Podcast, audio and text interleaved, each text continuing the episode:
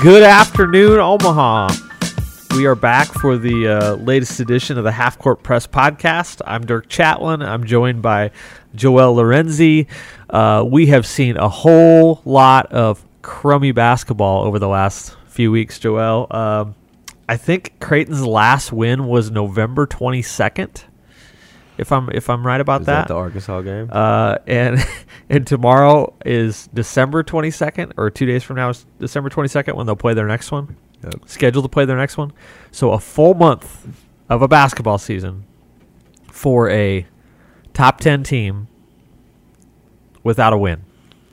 That's hard to do, Joel. That is. hard to do. Yeah, I can't say I'm surprised after about three of those losses. Like I can't say I'm super shocked. Like um, you could, I mean, you could like as soon as Kalkbrenner went down, I was like, okay, you kind of know where this thing is trending.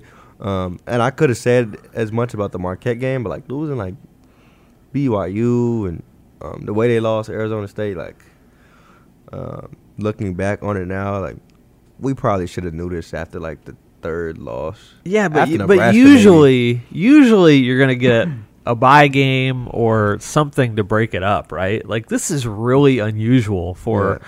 for a team with with these kind of you know projections uh, and expectations to go through a stretch like this. Just like I said, partly because usually you just get lucky with the schedule, right? Like you run into a home game that you that you win. Um, and Creighton, you know, I think to their credit, they scheduled they scheduled with difficulty. Yeah, uh, they scheduled with high expectations, but uh, but it, man, it it bit them here over the last few weeks. And, and maybe some of it is our fault. Maybe we, we popped them up too high. Um, same thing with, with North Carolina, right? Maybe we popped them up too high. Um, A there's lot of similarities there. there's something to be said about, um, you know, taking a team's run that they finished with the previous season, adding to that or retain what they retain, the continuity, and maybe what they add to that, taking that at, at face value and saying, hmm, maybe we shouldn't expect the craziest leap. Now, I do think the schedule, um, like you mentioned, like there's just so many factors that that brought this team here.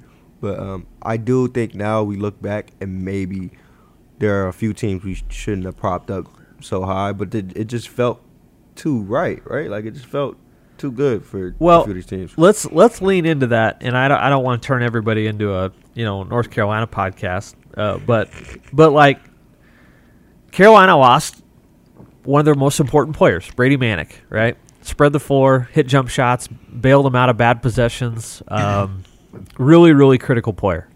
Creighton lost a really critical player, Ryan Hawkins. A couple, um, if you ask a few people in the program With they'll tell you O'Connell? O'Connell, yeah, uh, you know, a, a a floor spreader, uh, someone who hits jump shots, athletic, you know, defensive. uh, but but Carolina, they went on a real run. Okay, yep, uh, Creighton did not go on a real run. Yeah. Okay, like I, I think we have to rewrite history a little bit here, and, and I I'm not trying to, you know, knock the program, but but Joel, they were not like lighting it up in March last year. Okay, Yeah. they they beat Providence in the Big East tournament by a lot. That was an impressive win, but they lost to Villanova in the Big East final. They probably should have lost the first round game to San Diego State. Uh, we're basing a lot of these expectations on the fact that they played Kansas closer than anybody else, right?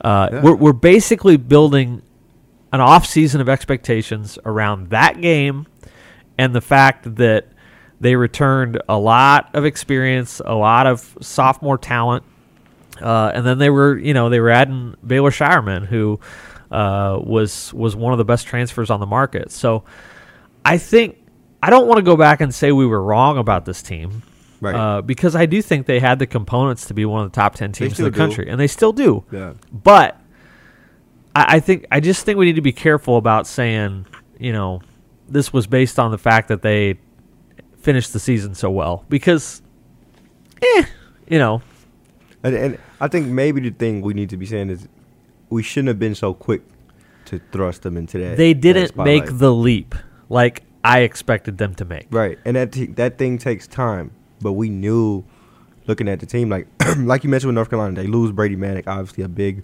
uh, movement shooter for that team, and just spot up and gritty, elbow throwing elbows type guy. Like, um, and the thing with North Carolina was obviously they made a legitimate run. Like that team sucked before they they were a bubble team before the they tournament. were yeah they were worse than Creighton Yeah. going into it was really March hard to watch them. I, I grew up a North Carolina fan, and that team really it was unlike most North Carolina teams I watched, and they somehow wound up in the championship because they're getting the best play out of their players come March, um, and when you take away Brady Bannock, like there was a couple guys that could have filled that slot, um, including Matt Meyer, who ended up at Illinois, really good player. I thought he would have uh, basically mirrored that role for them. Um, but they ended up with Pete Nance, who is a really good player himself. Um, maybe doesn't play that role to a T, but offers different things. Now he does complicate the lineups in some ways. This isn't gonna turn to a UNC podcast like you mentioned, but um, the Pete Nance addition made it feel like it was a perfect seamless fit because he could slide at the four. Obviously, there's some complications there um, that make it seem like maybe he'd be better at the five. Uh, so not the perfect fit. And maybe you could argue the same with with Scheierman. With Scheierman. Like not not like he can't perfectly fit into the three man, but it depends on who you're looking for him to replace. Do you want him to replace O'Connell, or do you want him to replace Hawkins? Now he can't do everything Hawkins can. Like we saw that with the empty side post ups last game. It worked for a few possessions. Then Marquette started actually trying, um, and now it's like. It, it it just depends on what you were looking for out of him, and I think that's what we had to look at when we you know, decided the expectations for this team and really decided how soon are they going to be as good as we think they are because they added one of the best transfers in the league and kept all these guys who, like you said, play Kansas closer than anybody. I, I- I think the expectation, the, the offseason hype, in my opinion, was validated by how they played the first two games in Maui. Yeah. Okay. So to say that, oh, Creighton, you know, was never that good, I think those two games proved that that their ceiling is really, really high. Yeah. But I think we can break down the problems into three areas. One, the sophomores haven't taken the leap that we expected them to take. Okay. Uh, Kaluma and Alexander and Nembhard. Two, Kalkbrenner's injury or Kalkbrenner's sickness Illness, yep. um, huge, huge factor, right? Huge factor. And three is just the intangible connection between these guys, chemistry, you might call it. Uh, that that Joel, you have a better read on that than I do, uh, being around the team more. I thought Scheierman was going to be a seamless fit, and there, you know, there's some people out there who just don't think that it's working in part because they they traded you know Hawkins for Scheierman from an intangible standpoint, um, and and I I I'm hopeful that that can change, you know, but but I think it's I think you can reasonably argue at this point that Creighton the pieces just don't fit together very well. Uh, which is odd because two months ago I would argue that the pieces fit perfectly. So, what is your read on the? I want to ask you two things. What is your read on the sophomore slump? And two, what is your read on on sort of the chemistry of this team and how Scheierman, you know, influences that? Sure. And now ask me that second question again when I after I answer the first one because I know I'm going to forget. But um, the the sophomore slump, I, I was asked this on the radio uh, maybe yesterday, and looking at the full, like we got a healthy sample size now. Like we got a full slate of data, and I feel like um, that, like you said, I can't speak to a genuine jump yet, but you've seen flashes. Like um, part of why they look like they could beat anybody in the country in Maui was Nembhard delivered one of the best performances of anybody on this team all year. Um, Trey Alexander was pretty efficient in what he did. Now, the only one who really played bad off the top of my head was Kaluma, who was rattled that entire week. What can you do? Um, I've been disappointed in his development, but you also got to be patient with him because he did have that surgery in the summer, and obviously um, it's going to take time to get to the point where maybe scouts and, and fans expect him to be. So I've been probably more patient with him than anybody, even though it has been disappointing. Like you, you at least expected him to not have games where he has six turnovers or doesn't look completely out of it, uh, or doesn't make a shot at all. Um, but but yeah, so like that was performances like that were why we thought mm, like this team is where it needs to be. The, sophomores did make that jump, but you look down the stretch, man, and um, and it kind of leaks into the the whole chemistry thing, right? I don't I don't think there's a problem with their chemistry, but I do think like there hasn't been a guy with a genuine backbone like like Hawkins that could really put their foot down and be like, yo, like we have to take this thing in this direction or it's gonna spiral out. And you know what, Joel? It's probably easier for a senior to do that with freshmen than it is with sophomores, right? Like Yeah. those guys are coming in last year, have never done it. uh, and I think Hawkins' leadership is probably more valuable in that situation than when you're trying to lead guys who just played Kansas in the NCAA tournament, right? Um, so maybe that's part of it too. I the the Scheierman thing is really is really odd because, um, again, on paper, skill wise, I thought it was going to be perfect. Like I thought he was going to basically enhance everybody else, and there's still time to do that probably, but it doesn't it doesn't look like he's making guys better. Um, I'm not saying it's his fault, but it just it's not quite what I expected in Sure. terms of the fit. Well, I think Kalkbrenner is necessary for him to really work as best as possible because you've seen got you've seen games like like the game against Marquette. There are times where it becomes stagnant because guys aren't moving or like when they rely on Baylor to create. Like there was times, and I'm still debating on what it was that really went down, but there were possessions you saw Baylor like trying to initiate, uh, maybe without a ball screen or with a ball screen, whatever, and the guys around him are like kind of just watching him, and I think it's because maybe they don't want to complicate his spacing. Yeah, Um, but also like, I don't know. Like I'm still debating on, on what it really was. But in cases like that, like if if he needs all the space in the world to initiate and really get paint touches, and um, he can't like he has to like not have guys bumping into him, and uh, you know the defense really rubbing up on him. Like if every situation has to be near perfect for him to genuinely create, then you're right. Um, maybe the fit wasn't as seamless. I thought that um, he'd be able to get into the teeth of the defense basically whenever he wanted because even though he's not a shifty ball handler, he's a real reactionary ball handler and um, kind of like a like a Jalen Brunson or something. Like takes bumps, you know, uh, gets people on his hip, like stuff like that. And um, it just hasn't worked as well. And I think you need Kalkbrenner for that because Kalkbrenner obviously does draw so much attention, and obviously he probably played his best basketball when Kalkbrenner was around. But it shouldn't be like this without Kalkbrenner, right? Like there has to be at least a a respectable floor for the whole team, not just him, when Kalkbrenner's out. And um, I think some of his rebounding has maybe taken away from that. Like some of his rebounding has like hid some of that. But last game, like even while he shot well, like the the holes in his game were glaring to me. Mhm. Yeah. Um, I also think that, and this is going to sound weird because you know you look at Kaluma for instance, and you say that's a that's a phenomenal athlete, but I think Creighton is getting exposed a little bit by by just not being the most athletic team on the floor. Sure. Um, and you know some of that is not having a seven footer who who can defend the rim and catch lobs, but Creighton is not overwhelming from an athletic standpoint. Yeah. And if you're not going to make 37% of threes, like you got to be an above average athletic team to score. And they're not right now. Yeah, and and with Scheierman, that's like we knew that from him, right? And we still expected, like I said, for him to be able to get people on his hip and get paint touches whenever, and then kick out from there. Um, because that's like the name of the game these days, right? Drive and kick.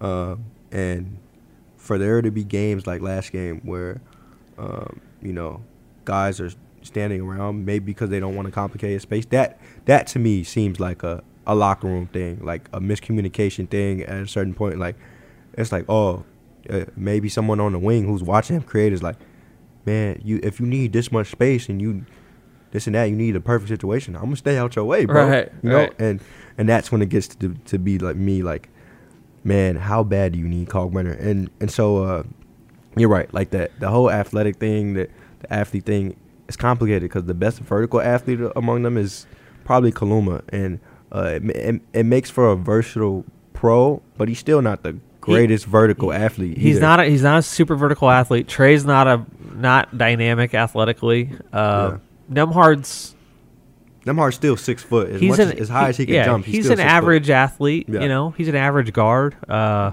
they're just not very overwhelming athletically, and they haven't quite figured out how to play off of each other. Uh, it's I don't know. It's it's really surprising. And and you go into a stretch now. They get three home games in a row. Uh, if the weather cooperates. Sure. Uh, Creighton's got to get this right in the next two weeks, Joel. I mean, this is like I'm not saying it's crunch time because there's a long season uh, beyond that. But if they're gonna fix the momentum of this thing, I really feel like it's got to happen against Butler, you know, and DePaul. Um, th- these are these are really critical weeks for Creighton's season, and, and you would think that it, it finally gives them an opportunity to to sort of get right. Yeah, and and you're not just expecting like like to me, if the verticality is lacking and the athleticism is lacking, like you say, on top of the the shot making, like I expect smart decision making, like not boofing possessions in the half quarter, having 18 turnovers. Like you have to at least take care of it to stay alive. And so I think that part of it um, is something that they really can work on. Like obviously you can't really work on athleticism. I think that part of it is something you can work on. And other intangible stuff has been lacking. Like uh, it's been a theme, like the whole heart grit thing. Like um, Shereef Mitchell said that they've probably been working toward it, but they they lacked it during the stretch. And Ryan Nembhard straight up was like, you either got it or you don't. And I'm looking at this team, and I don't know how many of them really got it. Um, and like just looking at the grand scheme of things, like I think Kalkbrenner has it more than anybody. Like he gets the job done regardless. Like dude has been sick for who knows how long, probably dating back to the Arizona game when he got cooked, and he's still trying to do his job. I, I, I don't really think any of it matters to him, and so I think they need. But he, the problem with him is he's not a vocal guy. So like as tough as he is, the vocality is is not there, man. So um, I think him being back means everything for them, which is also a problem in itself because injuries are gonna happen. I'm, I'm not wishing injuries on him, obviously, but um, he is their most important player, and he might be a top five most important player in college basketball. Man. Yeah. For, for I mean, you've seen it. You've seen it firsthand through these past few games. Like losing to BYU is a direct result of not having that guy. Yeah, it's um, it's a tough situation. I also think that there's an element of this, and you know we've referenced this in the past, but man, when you when you have Final Four aspirations, when you're the the conference championship pick, when you you know climb into the top ten in the first month of the season, everybody on your schedule says we're going to go hard against those guys, right? And that's that's a target that you got to wear whether you're struggling or not. Everybody's still like you go to Marquette, they want to beat Creighton, man. Like Yeah. Marquette traditionally is a better program than Creighton, but they saw what Creighton was at the at the start of the year. Yeah. They want to they want to prove themselves, you know. And I think Creighton's struggling with that a little bit too. Just the sense that that everybody's after them a little bit. Yeah. Uh, and I I don't know how much that changes even as they're struggling. In some ways, I think it makes it even harder because because people sort of want to kick them when they're down. So Uh, yeah, and you saw that uh, the other day, right? Like, and and kudos to Marquette too, because they were picked like ninth in the poll, and they've looked like one of the top three teams in, in the league after wins over Baylor and, and Notre Dame at, at at Notre Dame and um, whooping the hell out of Creighton. Like they've looked really good, um, but yeah, like they they showed no no mercy. Like No. they, they really whooped on Creighton, uh, and it was just a constant like they punked them, man. Um, probably more than anybody has. And so you get down the line. I mean, obviously this is a, a real bullish league, a really uh, a real tough league in terms of uh, physicality. I don't know it gets easier for them on that front. Like you're probably gonna see more teams that are gonna want to kick you when you're down, like you say. Now, Creighton has a, a bit of a trump card here, and that is the home court. Because Sure. during this stretch, they've only lost one of these six games at home. Uh, the Nebraska game. Arguably the worst one. Yeah. Uh, yeah, arguably the worst one, but but they haven't. They have a chance because of the home court to sort of regain their edge. I think, Yeah. and it'll be interesting to see again here in the next two weeks if they can do that. Uh, obviously, the most pressing matter is is whether the snowstorm is going to affect you know Thursday's game against Butler. Yeah. Uh, but but you would think that that even if that one gets postponed, you know Creighton still has an edge against DePaul, and then um, See, no, and then Seton Hall. Yeah. So uh, I think Creighton has a chance here, in part because of the home court to get right. Uh, obviously, getting the big man back would help. So let's transition to the Huskers, uh, who, Joel, it was a really interesting reminder the other day when you are. When you're undersized, uh, or I'm sorry, when you're uh, underskilled, you don't make a lot of jump shots, you're offensively deficient, you better frickin' play harder than the other team. Sure. And Nebraska didn't, and uh, and really got punished down in Kansas City. K State K State beat them up pretty good. Um, it was it was uh, arguably Nebraska's worst performance of the year, Sure. and uh, also six and six. So it's uh would've it's thought, huh? it's been a really tough stretch for for uh, for the Huskers too. And uh, you know, I, I think that game down there sort of reset maybe a little bit of the concerns of a month ago, which was, man, I don't know how this team wins games if they don't if they don't just get after the get after the opponent. So, uh, what are your thoughts on the Huskers as they as they complete a really tough stretch game stretch of games and uh, get a chance to breathe a little bit before uh, before conference play? Yeah, you could say that. They, they, their, next few games are should be a cakewalk. But um, I will say, uh, like, Creighton's fan base has found, well, probably not in the past week, but before it really felt like Creighton was tumbling. Like, there was some moral victories to be found, right? Now, on the front of moral victories, like, I think Nebraska got it, bro. Like, um, losing to IU without Griesel, right? Um, by you know, I think 14 or, or so. Like, that's that's encouraging. I'd say. Like, you could easily say, "Oh yeah, Sam Griesel in that game changed that game." Uh, and then taking Purdue to overtime, I think, is really encouraging in terms of uh, moral victories. I don't know.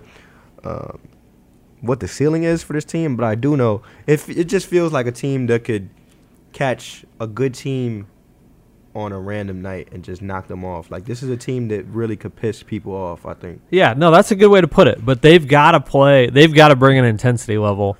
Um, you know, if they if they take a night off, they're going to get thumped because skill wise, they just, you know, they're deficient. Uh, they're offensively deficient. I mean, they've scored, Joel in regulation. You know, they haven't hit seventy points. Well, they haven't hit seventy points period since the Boston College game, but. Uh, they, they just have a hard time scoring. So defensively, you know, they, they have to play so hard against good teams, and they do it. They did it against Creighton. They did it against uh, Purdue. Uh, they didn't do it against K State. I'm sorry, they dropped to six and seven. Uh, so they get Queens uh, Queens University, which surprisingly is uh, a little bit better than advertised. Uh, and then they move into conference play with with Iowa coming in to, to Pinnacle Bank Arena, uh, which even without the students around over winter break will generate a, a good crowd. Uh, and then you know then they hit the road. But uh, I think Nebraska is in a place right now where you know the edge that they showed against Creighton and Purdue, you know, is is something that it's going to be a battle of attrition because they have to bring it every single night. And I think, uh, you know, if they do, especially at home, I think they can play and, and beat anybody on their schedule. If they don't, you know, they're going to lose a lot of games 71-56 as they did against against Kansas State. So, um, what is your take on what is your take on sort of the Big 10 and the Big East, you know, at large compared to maybe your preseason expectations? Uh, well, the Big Ten is better than the Big East to me. Um, The Big 10 is better than I thought it was going to be. yeah, I, I agree. And the Big East is probably a step down from what I thought it was going to be. Still, I think probably like fourth among major conferences, which isn't saying much because the Pac-12 is is shitty these days. But um, you know, I will say for the Big East, like the fact that well, one, um, maybe top heavy. I mean, they probably got the best team in the country, but from there, I mean, you're looking at Xavier, Marquette. I mean, Creighton, when they're at their best, um, is another good team to have in your top tier. But Marquette's good, but like, what can they? How deep can they go in March? Right? Um, Xavier, how deep can they go in March? Like these are your best teams, and then there's like a drop off. Like Saint, I want to put St. John's there, but they just haven't played anybody. Um, so I I don't know what to make of the Big East yet. Uh, but it, I'm not as impressed as I thought I would be. And then uh, the Big Ten. Um, Purdue being as good as it is is probably what makes this conference better than w- what we thought. Yep. Michigan State, uh, I don't think they're ranked right now, but they've had some good wins and some good games. Uh, a relatively decent resume to speak for. Um, Iowa is is good again this year. Uh, you know, Kris Murray is is an exceptional guy. Um, Illinois, they've had some strange things happen to them, but they also have really good wins. Like they're still a good team. Like I think you look across the board, Maryland, Maryland is better. Maryland is probably one of the biggest surprises of the college basketball season. Maybe we we underestimated Kevin Willard. Like I think across the board, the Big Ten is just overall surprising. It's just solid, you know. Like I'm looking at the at KenPom right now, and there there's so many Big Ten teams in the top 40. It's almost it's almost you know laughable. And that's probably closer to what I thought the Big East would be. I thought there would be a, a number of teams in the top 45 for the Big East. Yeah. Uh, what is your what's your take on the Hoosiers? You know, I know you, you grew up uh, not too far from that program. They're uh, Yeah, and I was covering them a, a, a few months back. they got drilled at they got drilled at Allen Fieldhouse last weekend. Uh, what's your take on IU? It's just levels levels to that, man. I think they're still a pretty good team. Uh, just level. They're one of the teams I thought benefited from the way their season ended too. There was, uh, you know, I watched Michigan State whoop them in their own building like earlier in conference play last year, and um, you know, fast forward a couple months, uh, they have pieces that are encouraging, and um, they end up. I don't remember if they lost in the second round or what it was, but the way they finished their season felt like such a big turnaround from the games I had watched um, and covered. And so um, they that was another fan base that was like, "Yeah, IU, we gonna come back with all our guys next year, and we gonna beat y'all. Watch, like we we come back better than ever." And um, they're they're better than they were a year ago, but um, still obviously some growing to do if they want to be uh, Kansas, obviously. So um, I think they fit in with that group of UNC and, and Creighton in terms of uh, teams that benefited from uh, offseason expectations. But I just don't know how far you get with with Trayce Jackson-Davis as your first option, and uh, they got other kinks to work out. But um, like this team more than I like last year's. I'll say that. Do you um, do you buy the UConn Huskies? I do, man. I do. Do you buy them as the number one team in the country? Well, I always like Houston as the best team in the country. I think they showed that against Virginia, and they'll probably be ranked number one again or number two or something like At that. At some point. Yeah. Um, so um, Houston is is my pick because I I watch Houston and that's the best defense in the country to me. On top of already having dudes on dudes on dudes, like they're elite, and they got probably they got my I don't want to call him favorite coach in college basketball, but he's definitely up there in terms of best coach Yeah. in college Nebraska basketball. probably could have hired him at some point. Yeah, but um, but yeah, Houston is it to me. But I think UConn's right there. Like legitimate. Like if you told me if you gave me a case for UConn number one, I probably wouldn't argue super hard with you. Like um, they're just they got a great first option in, in Sanogo. Um, they got great secondary pieces and and Jordan Hawkins and, and Andre Jackson. Like these are these guys are great starters anywhere in the country, let alone for for UConn. Like for these dudes to all come together and they they have one of the best freshmen in the country in in Clingan and um, the guys that come off their bench like Tristen Newton like would be starting point guards elsewhere. Like um, the depth that they have is really I think what Creighton thought they had.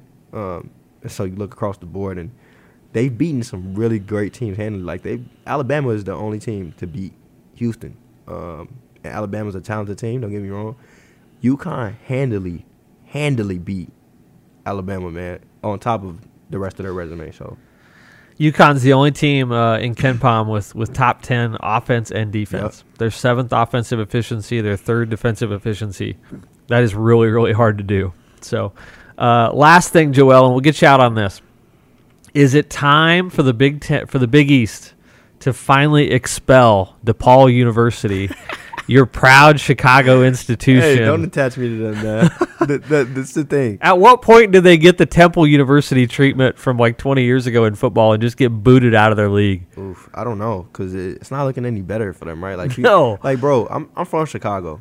Nobody gives a shit about DePaul, dog. Like, like, like, like nobody grows up there and says, "Yeah, like, I want to put on for the city. Let's hoop at DePaul." Like, the closest you'll get to that, I think, was like, like Ayo, like went to high school like five minutes from from my uh the the crib I grew up in, um, before he transferred to Morgan Park, and that was the closest thing. You, like he went to And he went to Illinois. Champaign, Yeah, yeah. he went to Illinois. That was the closest thing you were gonna get. Like Adam Miller. Adam Miller's not from Chicago. He played in Chicago, but he's from like Peoria.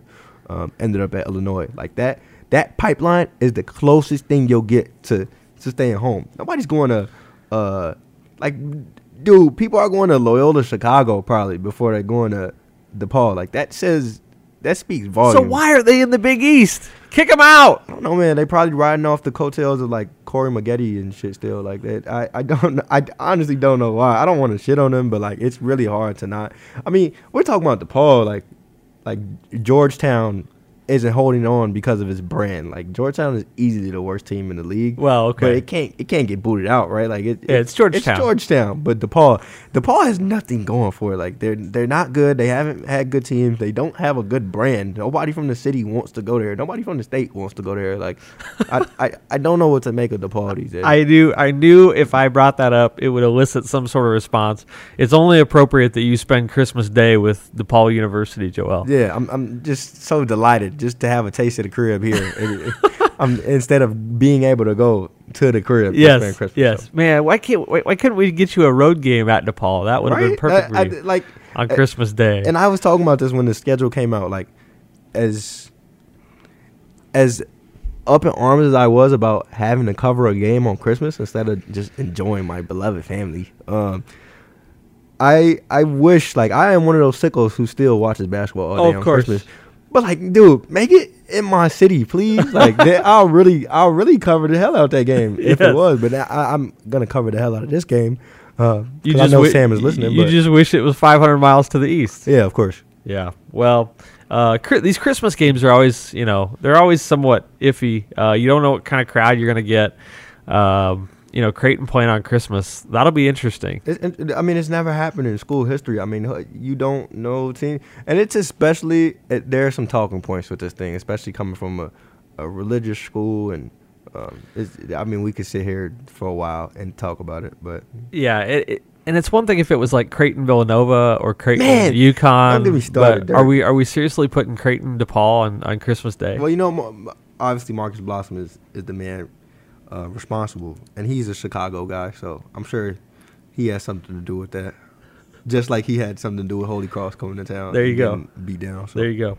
All right, that's it for the Half Court Press podcast. Uh, we'll be back uh, sometime over over the holidays here to to reassess the Huskers and the Jays.